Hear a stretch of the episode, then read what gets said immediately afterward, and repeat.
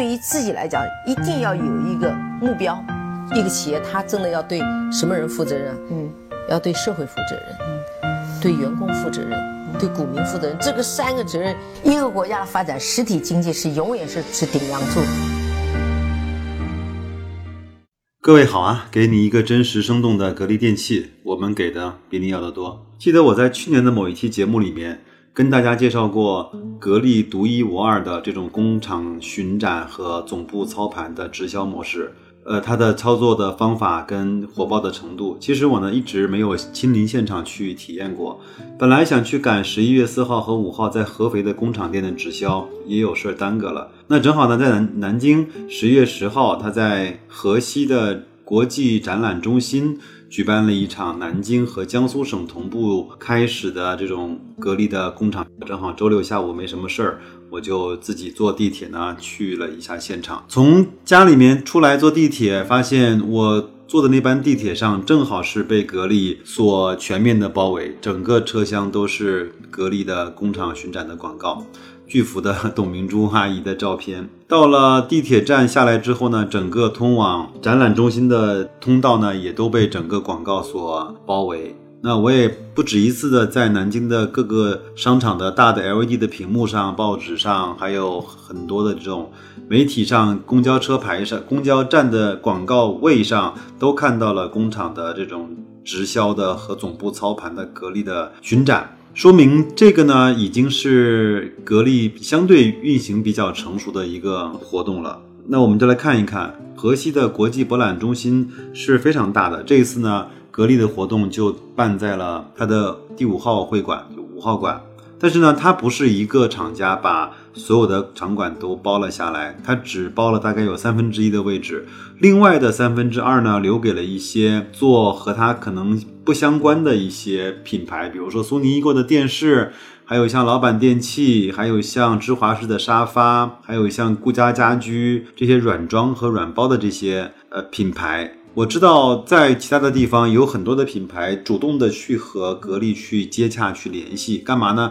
就是希望能够蹭格力工厂直销巡展的这个热度。这个热度呢，确实是比较热的。我看完之后，我也就在想，除了格力之外，还有谁能够有这样的品牌号召力，能够把一个家电品牌把全城的人。都给招过去呢，这个还是非常有感触的。那我们再来看一看我看完的一些细节和感受吧。看到有很多人呢是在专卖店买了那个一百块的认筹的券，到那边除了可以抵抵消货款之后呢，还可以去领到一份奖品。我也会在我的节目信息里放几张图片。我看到有的家庭呢是一家老小全家出动，用一个小推车。来推了好多格力的促销品，包括他送的有油啊，有米呀，还有那个小米呀，都是格力专门打的 logo 和定制的。这个呢，在冬天给人的感觉非常的亲切和有归属感，对吧？再来看一看，我去的时候呢，已经下午的三点半了，那我正好是。呃，已经快结束了，大概他五点钟就结束了。但是我问了问现场的一个工作人员，他说上午呢还是非常火爆的。那我也我也从江苏的格力的公众号里面看到了他发来的上午最火爆的时候的照片，也确实是人满为患的。那个场地非常非常大，我目测大概有几千平方，但是它摆的还是相对是比较科学的，因为我们都知道格力呢，它是以卖空调为主，那它呢是布置。了四个一模一样的呃空调的展区，这个四个展区里面呢是放了呃几乎它所有的家用空调的型号，从一匹的到柜机到三匹的到变频的，而且呢这四个呃格子里面放的空调，包括它出样的顺序和挂放的顺序都是完全一样的。为什我想了想为什么会这么做呢？这样的话它就会把人有。有效的分流到这四个格子里面，而且在每个格子里面都配备了相对比较充足的促销员和讲解员。这个呢，效果是非常不错的。我看到几乎我去的时候，虽然人不不是很多，但是几乎没有格力的促销员是在空着的，他总是在和一个客户或者是几个客户在讲话。我听到了，我也在后面偷听啊，听到了很多客户呢，他在心目中对格力的印象是这样子的：哎呦。格力这次的工厂巡展店听说很便宜，是不是呢？我们看一看天猫吧，因为正好是十一月十号嘛，当天的晚上和第二天就双十一了嘛，很多人。呃，本能的拿出手机上京东、上天猫去搜这个价格。我相信格力呢也非常有经验。我听到了很多促销员说，没事儿，你尽管的上网去搜。我们的工厂直销店是我们在今年折扣力度最大的一次活动，办到了哪里，可能你就要过来稍微的辛苦一下，但是一定要比你在专卖店和在网上买的便宜。买的划算，而且我们还有促销品。另外，我们的配送安装是第一时间响应的，而且有更多的更多的问题，你可以在这边直直接来问我，会比你在网上看的那么多的型号要更加的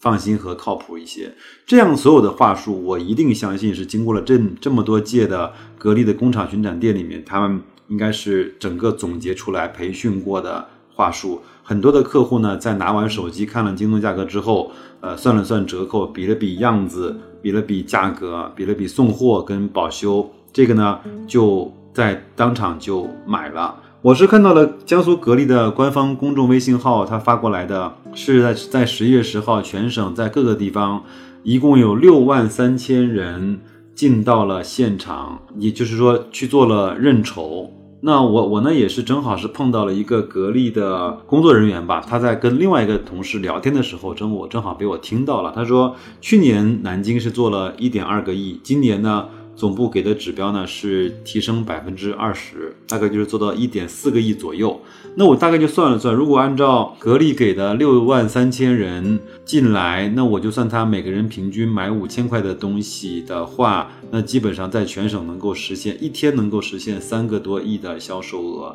这个呢，我只是我个人的估算，我不知道这个数字会落到哪里，我也会再去跟踪这个，至少在江苏省。我比较熟悉的区域，它的销量和规模，这个呢就是格力整个的这种嗯布置，它也非常有经验的是说，它分成了四个独立的家用空调的展区和一个非常全面的中央空调的。展区，呃，我看到了一个做中央空调的工作人员呢，给大家做那个讲解的时候，还是非常非常的有经验的，非常非常的耐心。因为我们都知道，中央空调作为一个非标的产品，很多人对它的功能、对它的安装、呃，对它的施工、对它的耗电、对它的服务和售后都非常多的问题。那他呢，就一个一个的来去做解释。我现场录了一段音，我不知道效果好不好。如果好的话，我就。放在我的那个在节目的后面给大家去听一下，好吗？他也是特别有意思，说你看我后面挂的是董明珠董总的巨幅的卦象，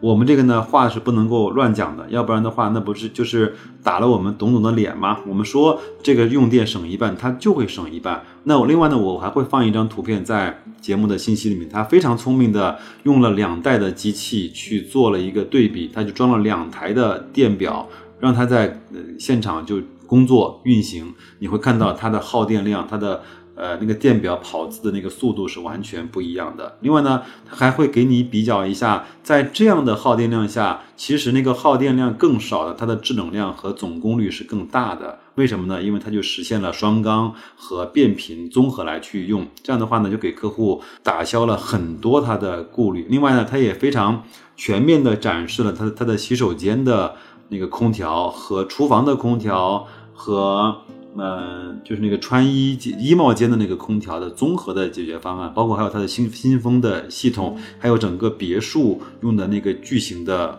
空调。这方面，我觉得这样的活动不但是一次销售，而且更好的是一次客户的培养、客户的教育。这个我觉得在格力来说，这方面的事情它会越来越做的越扎实的。还有一个小细节是说，它的收银台啊，不是一排，它是一个岛式的。收银台，它是一个岛，四个就是一个岛的四面都可以收银，四个地方大概我看了看，它有两到三个这样的收银岛，每一个岛里面每一排大概四面，每一面能够坐上十个这样的收银员，这样的话算了算，四四十乘以三，就是同时有一百二十个收银员可以用。现金、支付宝、微信、刷卡，所有的方式来去，呃，接收他的货款。我相信这方面在他的整个的管理上、系统上、整合上格力还是花了一定的功夫的。我正好听到一个客户在买单的时候说，哎，能不能刷卡？他说当然可以刷卡。呃，能不能支付宝、微信都可以？你平时用的所有的支付支付的手段，我们这边都能够接受，包括现金。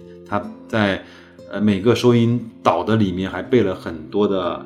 呃点钞机。我们都知道，以前的时候呢，在移动支付不是很发达的时候，我看到他以前几届的那个工厂巡展呢，都是有很多的点钞机在同时的运转。现在手机支付方便了之后，点钞机会逐渐的失去了它的最主要的功能。我还看到了，在整个冰箱的那个展区，有很多的客户驻足在跟促销员去沟通。呃，特别是在这两这，我觉得在这一年吧，格力的就是金红的空调在市场的知名度慢慢慢慢的开始更加的热了。包括洗衣机呢，呃，很多人也都知道哦，原来这个就是两根铅笔里面放气球。不会有任何问题的格力的洗衣机，很多人也都会去亲自去摸一摸，